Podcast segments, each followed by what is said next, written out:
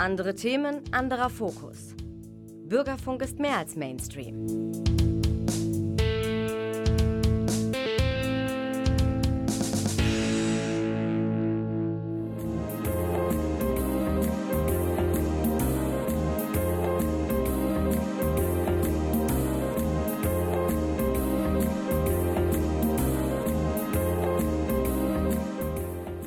Der LeseWurm.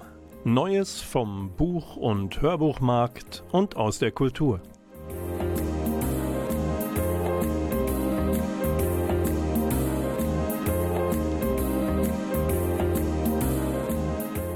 Präsentiert von Volker Stephan.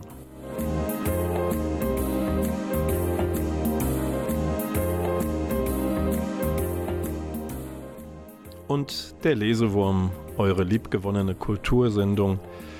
Zum Blättern, zum Zuhören, zum Lauschen. Freut sich, dass ihr mit dem LeseWurm durch das Jahr zweitausendvierundzwanzig kriechen werdet. Wir tun alles dafür, dass euch unterwegs nicht langweilig wird. Und mit wir meine ich Volker Stephan am Mikrofon und natürlich der unvergleichliche LeseWurm-Regelkönig Klaus Blödo in der Technik. Er winkt wie Bolle. Wir winken zurück und steigen ein in den ersten Tipp des Jahres, das hoffentlich ein bisschen friedvoller oder viel friedvoller, demokratischer, besser wird als das abgelaufene. Aber Achtung, dieses Zitat spricht eher nicht dafür, aber es ist gut gemeint. Zitat: Die Frau lag erschossen in meinem Wohnzimmer. Zitat Ende. So kann man einen Roman beginnen. Und tatsächlich beginnt auch der von Federico Axat so. In den Stunden einer Nacht heißt der Roman, erscheint bei B T B. Dieser Roman ist ein Psychothriller. Und mit diesem Satz, die Frau lag erschossen in meinem Wohnzimmer, beginnt es und wir erwachen da mit einem siebenundzwanzigjährigen Alkoholsüchtigen, dem die Gattin samt Tochter bereits den Rücken gekehrt hat. Wir sind in einem Haus am Rande der Wälder New Hampshires in den U S A und der seit elf Monaten trockene Mann namens Johnny fragt sich, wieso die Tote und der Revolver seines längst verstorbenen Vaters neben ihm auf dem Boden liegen. Als er völlig verwirrt durch die Umgebung streift, draußen vor seinem Haus in den Wäldern, entdeckt er am See in der Nähe ein Gesicht im Mondschein. Versucht, diesen Menschen zu finden, findet einen alten Van im Dickicht irgendwo. Der ist offen. Er steigt hinten ein und findet darin einen Laptop. Und auf dessen Bildschirm gibt es ein Kamerabild seines Wohnzimmers.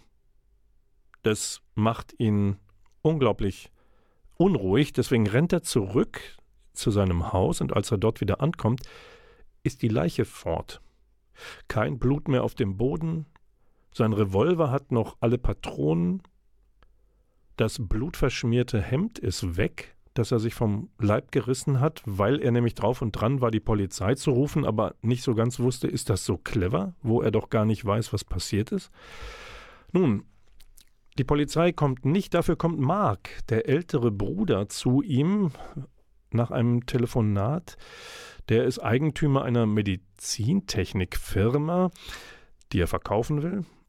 Und er kommt, um sich die Geschichte anzuhören und zu helfen. Aber wie gesagt, Johnny kann sich ja an nichts erinnern, was mit dieser unbekannten toten Frau zu tun hat. Das ist der Einstieg in den Psychothriller von Axat. Axat ist Argentinier, hat eine Zeit in den U S A gelebt selbst und ist heute in Buenos Aires zu Hause. Und der Kniff in dieser Geschichte ist, Johnny will das Geschehen natürlich nicht auf sich beruhen lassen und er ermittelt auf eigene Faust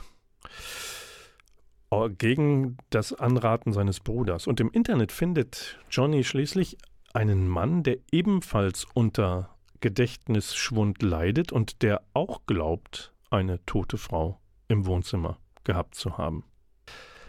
Federico Axat in den Stunden einer Nacht bei B T B. Psychothriller. Eine unglaublich lebendige Frau möchte ich euch jetzt vorstellen, und die heißt Nesrine Belmokh. Das ist eine französische Cellistin und Sängerin mit algerischen Wurzeln, und von ihr habe ich mitgebracht vom zweitausendachtzehn erschienenen Album Ahlam den Song Happiness, und ich kann euch versprechen, diese Frau hat eine wunderbare Stimme. Ich selbst durfte sie erleben in Berlin bei einem Jazz-Weihnachtskonzert der Jazzrausch Big Band, da war sie Gaststar. Nesrine Belmokh.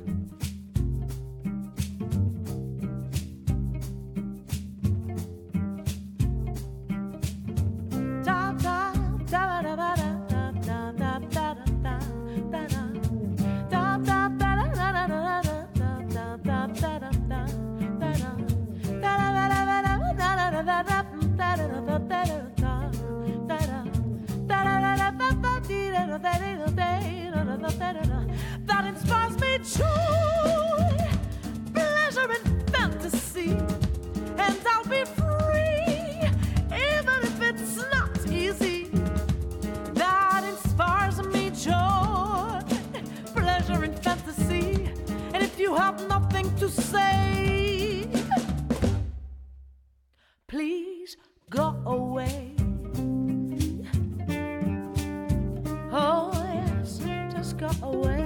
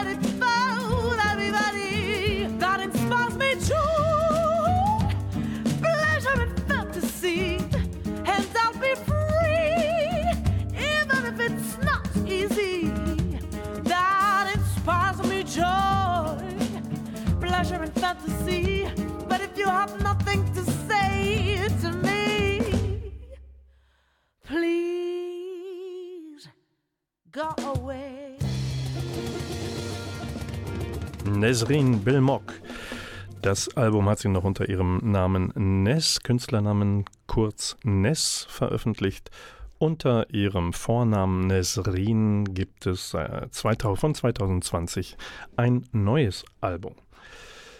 Nun kommen wir im Lesewurm der Januarausgabe im neuen Jahr zum ersten Veranstaltungstipp. Ich empfehle euch die Lesung und anschließende Diskussion von und mit Christoph Reuter.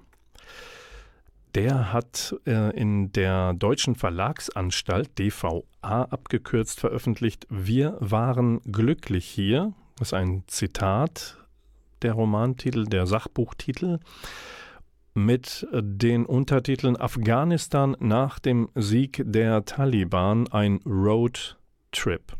D V A ist ein Imprint von Penguin Random House und das Ganze ein Tochterunternehmen des Bertelsmann-Konzerns.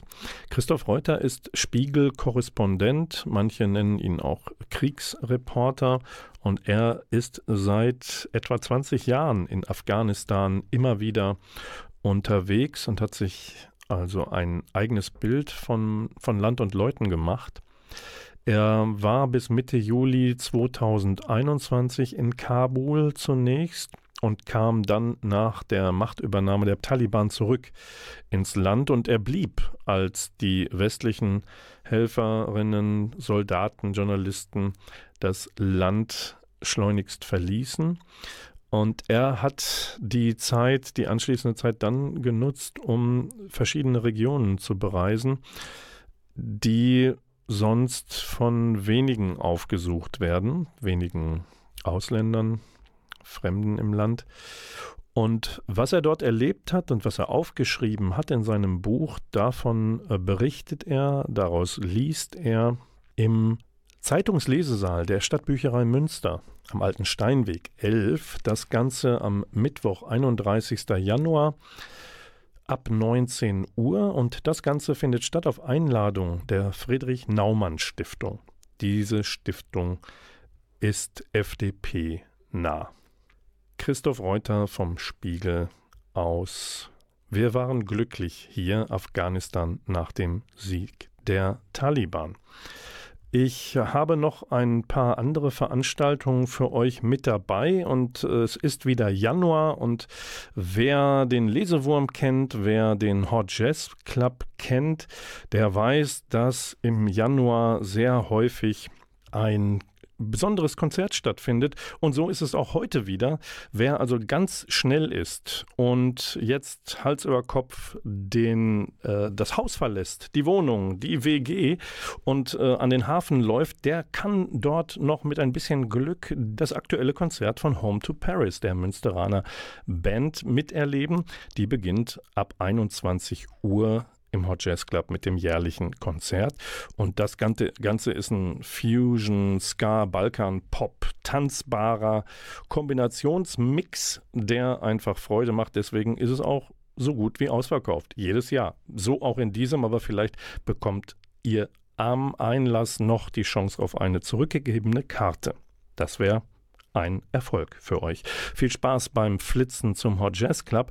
Wer allerdings sagt, nein, den Lesewurm heute will ich mir nicht entgehen lassen, ich höre bis zum Ende zu, dem danken der Klaus Blödo und Volker Stephan natürlich ganz herzlich. Dem haben wir aber noch was anderes anzubieten im Hot Jazz Club. Wenn ihr wollt, geht zu einer anderen Münsteraner Combo, nämlich Snack-Attack.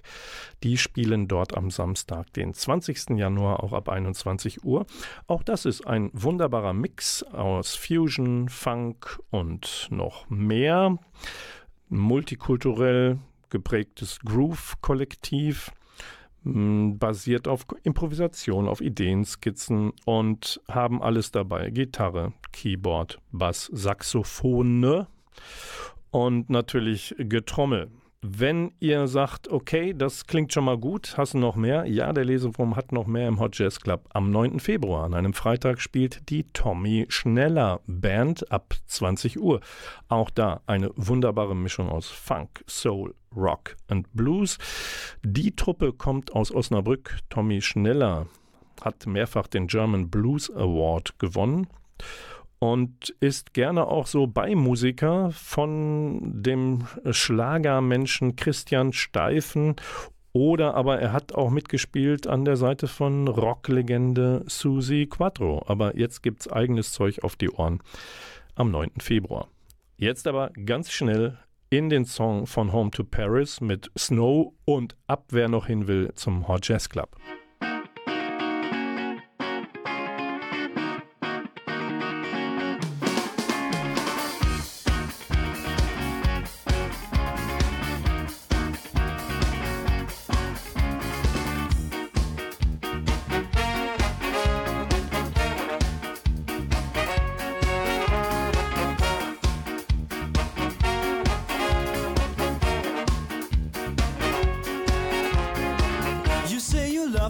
The mountains are like paradise to you. There's not a better place to be, to dream and slide away. Get up so early in the morning and the sun is shining bright. I take a breath and feel so good. I wanna start the day and you keep on sleeping like the sweetest little child. I'm glad to feel you're here with me, to know you by my side. And soon I wake you up to greet the morning with your smile, and you will get excited when you see the world has turned to white. No better place to find, no better time to go. Hey you,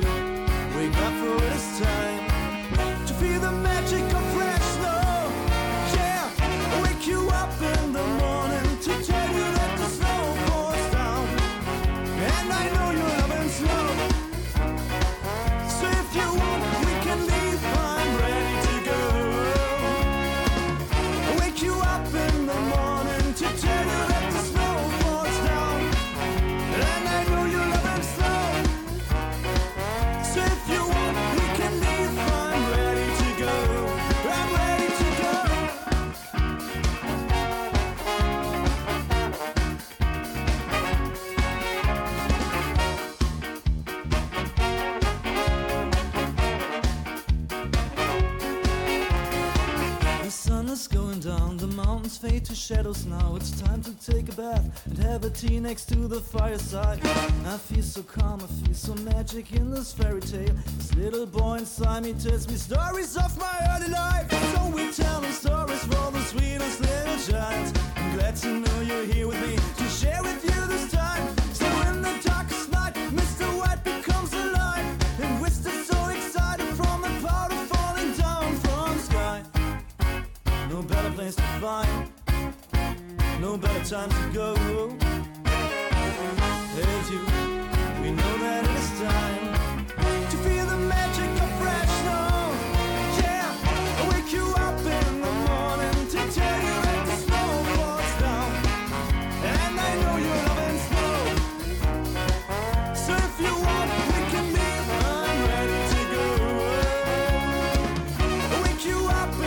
leave, I'm ready to go. I'll wake you up in the morning to tell you that the snow falls down. And I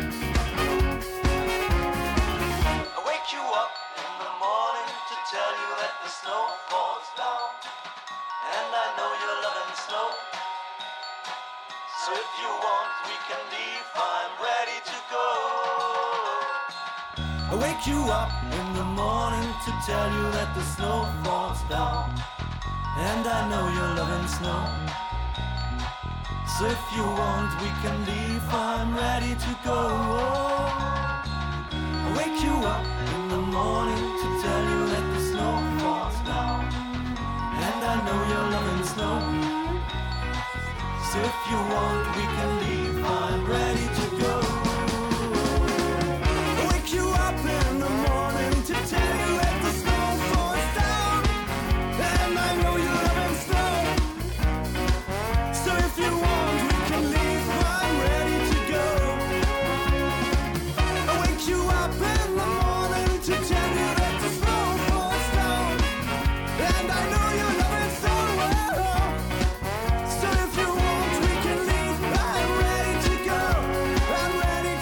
Home to Paris. Mit Schwung ins neue Jahr. Der Lesewurm ist ähnlich schwungvoll und präsentiert euch jetzt den Meister der intelligenten Spannungsliteratur. Er ist zurück. Um wen kann es sich handeln? Um den Literaturwissenschaftler Jan Arnald, der für die Schwedische Akademie arbeitet, die den Nobelpreis für Literatur vergibt. Uns besser bekannt ist er allerdings als Arne Dahl. Arne Dahl, der Schwede, der das A-Team erfand literarisch, dann weitere Krimiserien schuf, so die zuletzt sehr gehypte Serie um Berger und Blum, und der nun mit einer neuen Reihe das Jahr beginnt und sich damit wahrscheinlich so die nächsten fünf, sechs, sieben, acht Jahre befassen wird. Wir können uns freuen. Stummer Schrei heißt der erste Fall für eine Ermittlerin namens Eva Nühmann. Das Ganze schreibt ihr euch auf den Wunschzettel oder Erinnerungszettel, denn es erscheint am ersten Februar bei Piper, diese Nummer eins. Und in diesem Buch, in diesem Krimi, ahnen wir, dass des Rätsels Lösung vielleicht doch nicht so einfach in den ersten hundert von fünfhundert Seiten zu finden ist. Oder doch? Worum geht's? Es deutet sich nach zwei Sprengstoffattentaten mit Toten, die Toten aus der Stahl- und Automobilindustrie. Es deutet sich danach an, dass alles sehr auf einen früheren Vorgesetzten von der Kommissarin Eva Nühmann hindeutet. Könnte ihr Ex-Chef derjenige sein, der jetzt sein Unwesen treibt? Der Mann namens Lukas Frisell, der musste vor fünfzehn Jahren den Dienst quittieren, damals schon an der Seite von Eva Nühmann, weil er nicht so recht mit der Zeit gehen wollte, mit der digitalen Moderne, wenn ihr so wollt. Handyortung und digitale Hilfsmittel setzte er in einem Fall sehr, sehr widerwillig ein und erst dann, als es schon zu spät war. Eine entführte Frau war nur noch ermordet aufzufinden. Danach schmiss er hin, kam seinem Rauswurf zuvor. Und nun gibt es in den aktuellen Mordfällen, gibt es Bekennerschreiben. Die erinnern in der Wortwahl sehr an Frisell. Der hat nämlich irgendwann, nachdem er kein Polizist mehr war, Leserbriefe verfasst. Und da hat er sich gegen die Umweltzerstörung äh, gemeldet, ähm, zur Wehr gesetzt. Er hat versucht, die Zivilisation, die Gesellschaft aufzurütteln. Und er selbst, der Ex-Polizist, wurde zum Prepper, also zum Überlebenskünstler, der in die Natur abtaucht und eigentlich mit der Welt um ihn herum nichts mehr zu tun haben will. Und kommt der jetzt als Ökoaktivist und als Racheengel an die Oberfläche zurück? Das ist die große Frage, auf die es nach hundert Seiten hinausläuft, aber es ist unbeantwortet. Zumindest hat Eva Nühmanns kleine Polizeieinheit aus Stockholm den Naturfreak irgendwo im Niemandsland aufspüren können und sie haben ihn festgenommen. Und während sie ihn verhören, kommt es dummerweise zum dritten angekündigten Anschlag. Angekündigt werden die durch Briefe, persönliche Briefe an Eva Nühmann. Und äh, jetzt geht es nicht mehr um irgendwelche Manager, die möglicherweise in umweltfrevelhaft arbeitenden Unternehmen beschäftigt sind, sondern jetzt sterben wahllos Stockholmer vor einer Metrostation. Ist das jetzt ein Komplize von Frisell oder jemand, der den Verdacht auf diesen Ex-Polizisten lenken will? Der macht es seinen Ex-Kolleginnen und Kollegen auch nicht zu einfach, denn äh, er entledigt sich einer Fußfessel, mit der sie ihn überwachen wollen. Eigentlich möchten sie ihn nämlich in die Ermittlungen einbeziehen, weil sie nicht so ganz wissen, ob er vielleicht doch unschuldig ist und ihnen helfen kann. Nun, ob er ein guter oder ein böser ist, diesen Spannungsfaden, diesen Bogen, den hält Arne Dahl unglaublich intelligent und spannungsgeladen aufrecht bis zum Schluss. Ich erinnere gerne daran, der Auftakt der neuen Eva Nühmann-Reihe heißt Stummer Schrei, erscheint am ersten Februar bei Piper. Schon jetzt für mich ein Spannungshighlight des Jahres zweitausendvierundzwanzig. Und wir kühlen unser Gemüt ein wenig mit einem Finnen, Iiro Rantala, von seinem Album Lost Heroes, aufgenommen zweitausendelf, stammt folgender Song Donna Lee in Klammern for Art Tatum. Das ist ein Song von Charlie Parker eigentlich und Iiro Rantala hat ihn umarrangiert in Erinnerung an den legendären Jazzpianisten Art Tatum.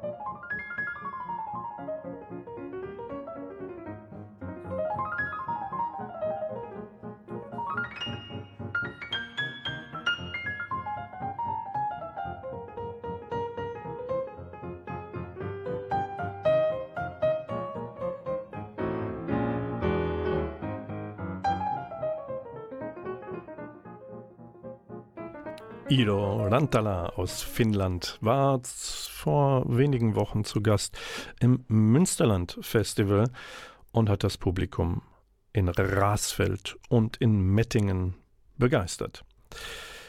Das Münsterland-Festival kommt bestimmt wieder, so wie der nächste musikalische Gast Jakob Manz auch wieder in die Nähe kommt. Sein kleiner vorausschauender Veranstaltungstipp, die Musik gibt's nach dem nächsten Buchtipp. Aber Jakob Manz, ein begnadeter Saxophonist und so begnadet jung noch, Anfang der zwanziger ist er erst, kommt mit seinem Jakob Manz Project nach Rheine ins Schlosskloster Bentlage am zwanzigsten Mai. Tickets gibt es schon jetzt. Wir hören gleich mehr von ihm.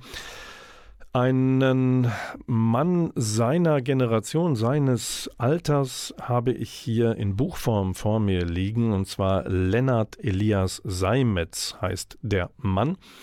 Der war bis zweitausendzweiundzwanzig Landesschülersprecher des Saarlandes, dann bis zum vergangenen Jahr Generalreferent der Bundesschülerkonferenz.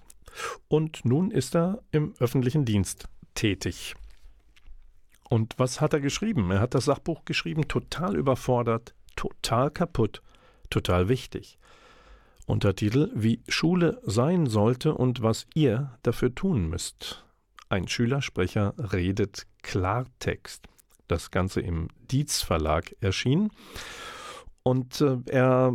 schreibt in seinem Vorwort was sehr Interessantes, nämlich, Zitat, auch wenn wir SchülerInnen nur wenige Prozent der Bevölkerung ausmachen, sind wir doch hundert Prozent ihrer und unserer Zukunft. Und er fächert das Problem, was Schule heutzutage aus seiner Sicht hat, in verschiedenen Kapiteln auf, und Ein, zwei davon handeln von der Demokratie und wie wichtig Schule als Bildungsinstitut eigentlich ist, um die heranwachsenden Generationen auf unser Gesellschaftssystem, unser politisches System vorzubereiten. Und er sagt, Schule ist, das wird keiner bestreiten, die Wiege der Demokratie. Denn nie wieder erreichen wir eine so breite gesellschaftliche Schicht wie in der Schule. So, und ähm, Seimetz geht also darauf ein, wie demokratische Beteiligung inner- und außerschulisch gestaltet werden kann. Er zeigt auch auf, welche Hindernisse die jungen Menschen erwarten und was es bedeuten kann, sich als junger Mensch in der Öffentlichkeit für ein bestimmtes Ziel einzusetzen. Er sagt weiter, dass junge Menschen in der Schule durchaus Hass und Hetze ausgesetzt sind. Rechte Parolen seien an der Tagesordnung, und das Ganze findet häufig, wenn nicht auf dem Schulhof, so dann doch in den Chats, in den Gruppenchats, Klassenchats statt. Und hier gelte es natürlich aufzupassen, denn es würden zwar nicht aus allen Sprüchen Gewalttaten, aber eine Radikalisierung in der Gesellschaft mache eben auch vor den Jüngeren nicht Halt. Und umso mehr sei Schule als Demokratiewerkstatt gefragt. Seimetz sagt, dass Demokratie nur dann gelingen kann, wenn es demokratische Bildung in ausreichendem Maße gibt, damit eben auch die Vielfalt einer liberalen Gesellschaftsordnung auch erlernt werden kann. Und das wäre vergleichsweise ungeschickt, ist es in dem einen oder anderen Bundesland, dass es Politikunterricht erst ab Klasse acht gibt oder wie in Bayern erst ab Klasse zehn. Und Seimetz verweist auf eine Studie aus dem Jahr zweitausendsiebzehn, dass zum Beispiel vierzehnjährige in Nordrhein-Westfalen im europäischen Vergleich eher wenig politisches Wissen haben. Diese vierzehnjährigen aus N R W landeten in der Studie auf dem vorletzten Platz unter den verglichenen europäischen Staaten. Und dann legt er den Finger noch in die Wunde und sagt, der Politikunterricht, wenn er denn stattfindet in Deutschland, der habe ein Qualitätsproblem. Denn es werde vor allem versucht, Fakten zu vermitteln, und dabei sei es doch eher nötig, das Denken anzuregen, also die Schülerinnen und Schüler kognitiv zu aktivieren, so nennt er das. Aber wenn denn anstelle dessen Wissen gepaukt wird und nicht Zusammenhänge von Politik und Mitwirkung aufgezeigt würden, wäre das die schlechte Alternative. Und dann macht er einen Vorschlag, wie man Schülerinnen und Schüler für Politik in der Schule begeistern könne, nämlich zum Beispiel über offene Diskussionsrunden, über Redewettstreits, über bestimmte Referate, über Probeabstimmungen vor Wahlen und so weiter. Und nicht zuletzt sagt Seimetz, dass der Austausch von Schulklassen mit Politikerinnen und Politikern auch am Ort Schule vermehrt stattfinden sollte. Das wäre dann noch praxisnäher, aber nicht alle Kultusministerien möchten das so gerne, möglicherweise um den Bildungsort von politischer Einflussnahme freizuhalten, aber da müsste es auch einen anderen Weg geben, sagt Lennart Elias Seimetz, dessen Sachbuch Total überfordert, total kaputt, total wichtig aus Schülersicht ich euch nur empfehlen kann. Und jetzt empfehle ich euch, wie angekündigt, The Jakob Manz Project am zwanzigsten Mai in Rheine live zu erleben, nachdem er zuletzt schon auf dem Grevener Jazz Festival Ems Jazz gewesen war. Endless Space hören wir von einem seiner ersten Alben Natural Energy aus dem Jahr zwanzig zwanzig.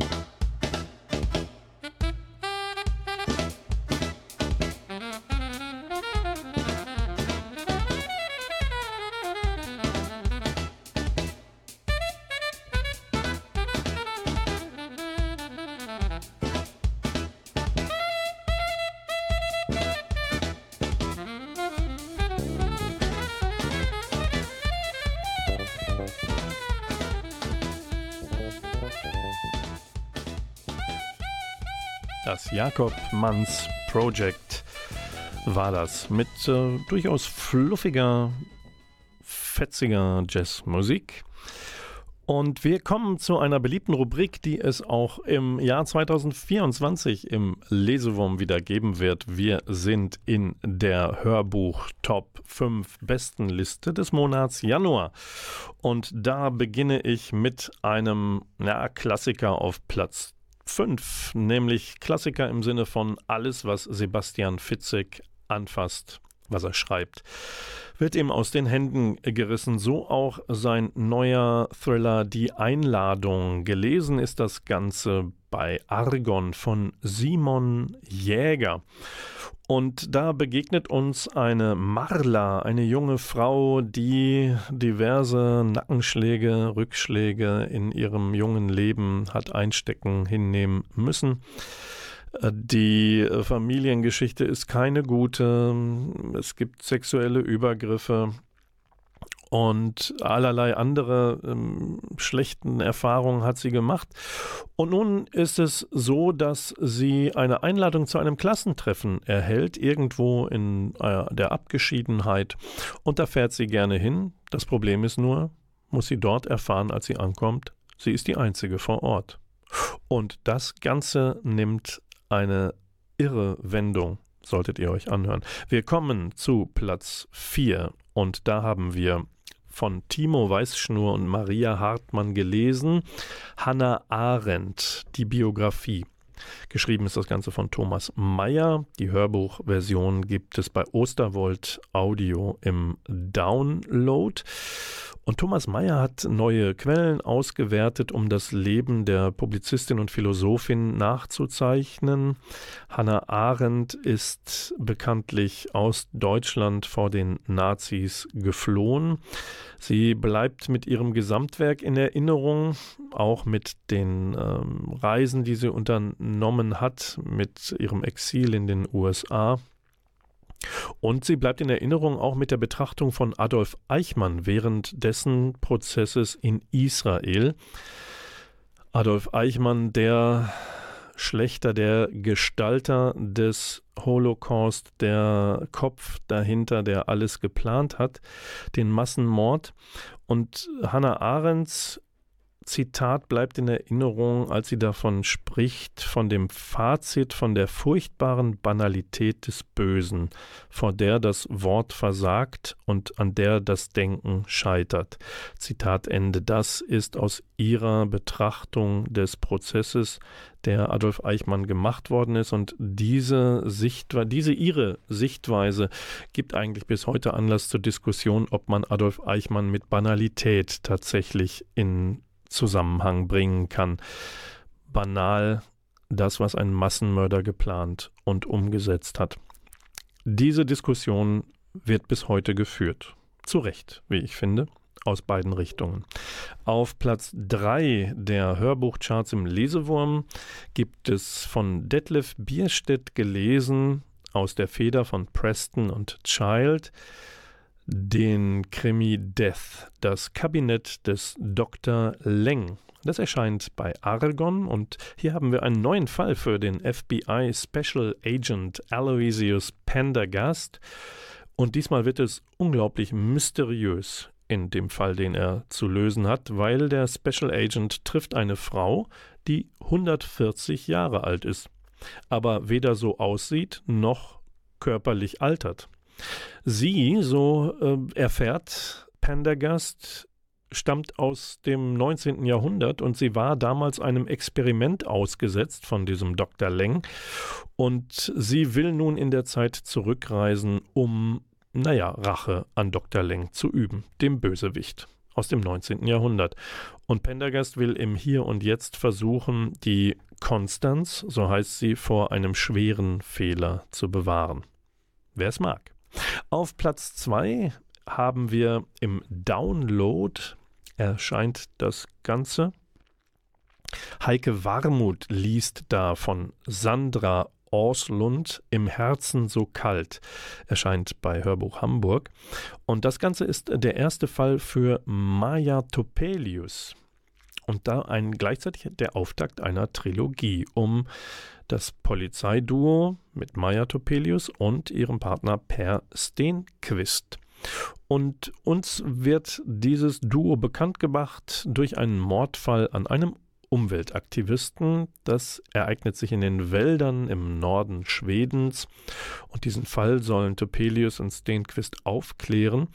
Hilfe erhalten die beiden in Östersund da oben aber kaum, auch nicht von der örtlichen Polizei. Da soll was unter den Teppich gekehrt bleiben. Und dann entwickelt die ganze Geschichte sich auch noch zu einer persönlichen für Maya, weil nämlich eine Freundin in Stockholm angegriffen wird. Und diese Ereignisse, all diese, die verbinden sich, weil sie nämlich mit der Vergangenheit von Maya und drei Freundinnen zu tun hat. Das Ganze spitzt sich zu, als ein Mädchen im Wald und im Schneesturm verschwindet. Sandra Åslund legt Ende Oktober vierundzwanzig den zweiten Teil vor, Still ist die Nacht, und Ende Oktober zweitausendfünfundzwanzig die Übersetzung vom Finale, Dann ruhest auch du. Und der Gewinner der Hörbuchcharts im Monat Januar zweitausendvierundzwanzig, der stammt von Kai Mayer. Er hat geschrieben, die Bibliothek im Nebel. Bei Argon erscheint die Hörbuchfassung, um die sich gekümmert haben Luise Helm, Johann von Bülow und Fabian Busch. Und da hören wir doch jetzt direkt einmal rein. neunzehnhundertsiebzehn. Ich spürte Mara im ganzen Haus, obwohl sie schon lange fort war, fühlte ihre Anwesenheit in den hohen Gängen wie einen Luftzug, sah ihren Umriss im Faltenwurf der Brokatvorhänge, hörte ihre Schritte in den barocken Sälen und auf der Freitreppe aus Marmor. Doch nirgends war sie mir so nah wie in der Bibliothek meines Onkels, ein Spuk im Labyrinth der Bücher. Manchmal, wenn ich an den Regalen entlang ging, glaubte ich, sie auf der anderen Seite zu sehen. Ein Huschen hinter den Reihen, ein Tänzeln im aufgewirbelten Staub, ein Schatten auf den ledernen Buchrücken. Dann wünschte ich mir, ich könnte ihre Stimme hören, ihr Atmen, das leise, kluge Lachen. Aber Geister lachen nie, auch nicht die der Lebenden. Keiner wird das hier lesen. Sobald ich meine Niederschrift beendet habe, werde ich die Blätter verbrennen. Dann wird es sein, als ob die Flammen die Vergangenheit verzehren, den Schmerz, die Schuld und auch das Schöne. Und ich werde freier atmen können, klarer denken, vielleicht wieder schlafen, ohne in den Träumen zurückzukehren, in das kalte Palais am Katharinenkanal, nach Sankt Petersburg im Februar neunzehnhundertsiebzehn. Atemlos kam ich an jenem Tag aus der kaiserlichen Bibliothek nach Hause.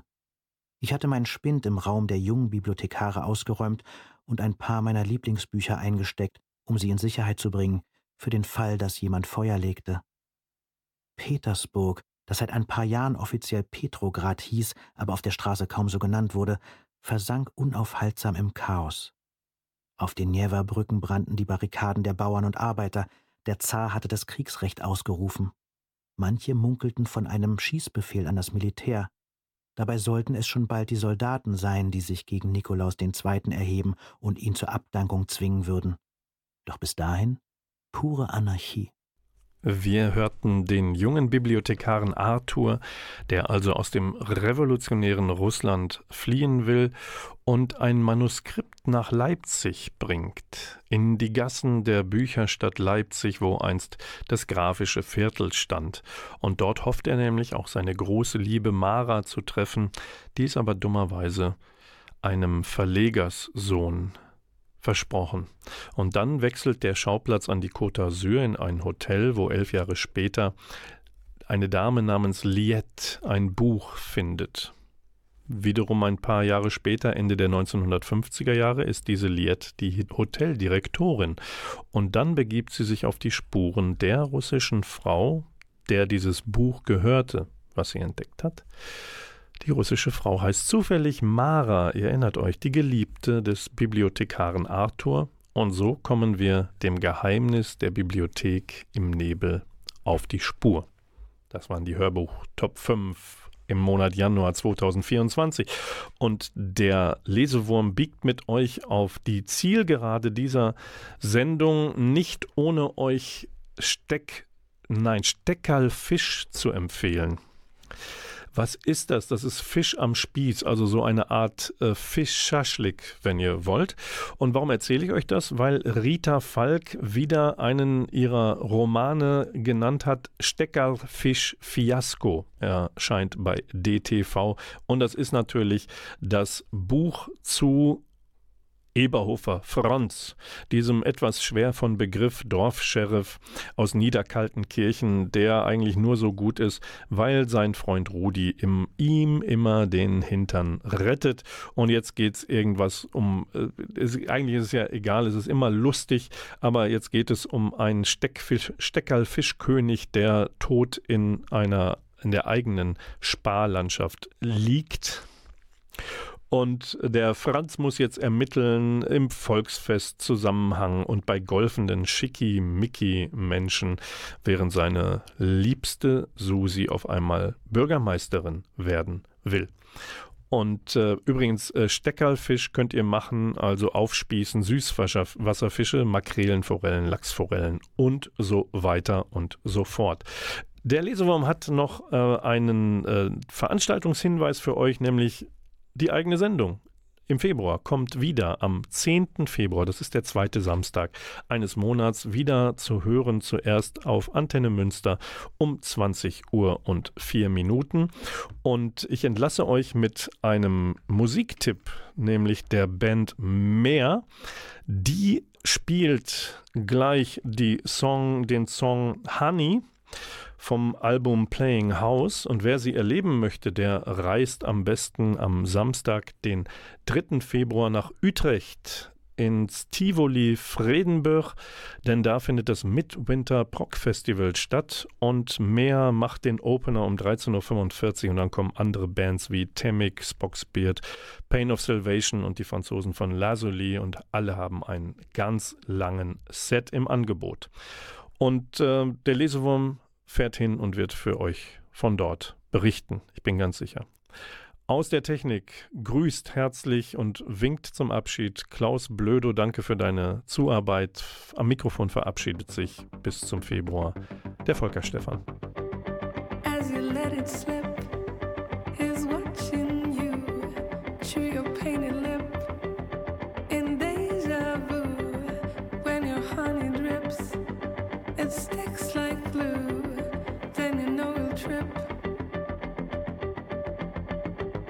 With a fingertip, you light a fuse. As you take a sip, he's right on cue, and you feel his grip. He'll dive into you, recognize the sour taste of solitude. As it all unveils, he's moving through, chew your pain and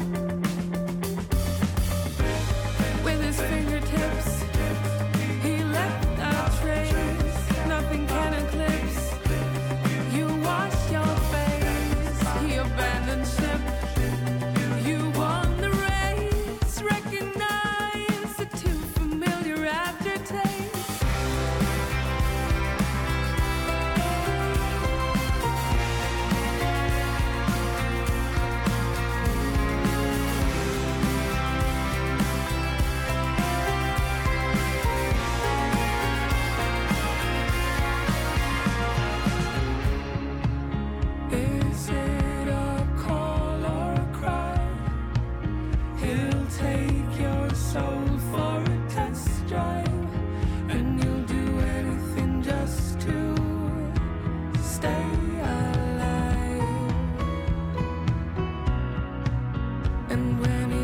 you behind. And when it hits like a landslide, everybody wants to tell you why.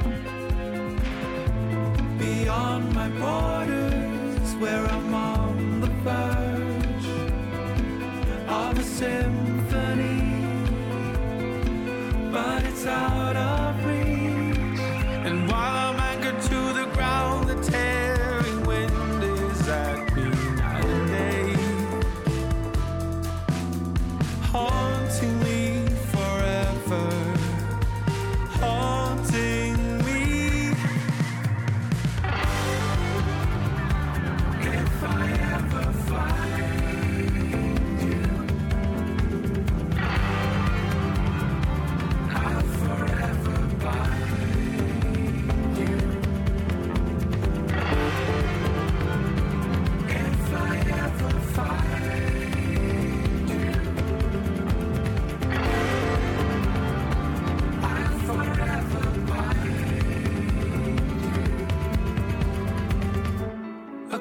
across the ocean, there's a promised land, and it's calling me, it's calling me.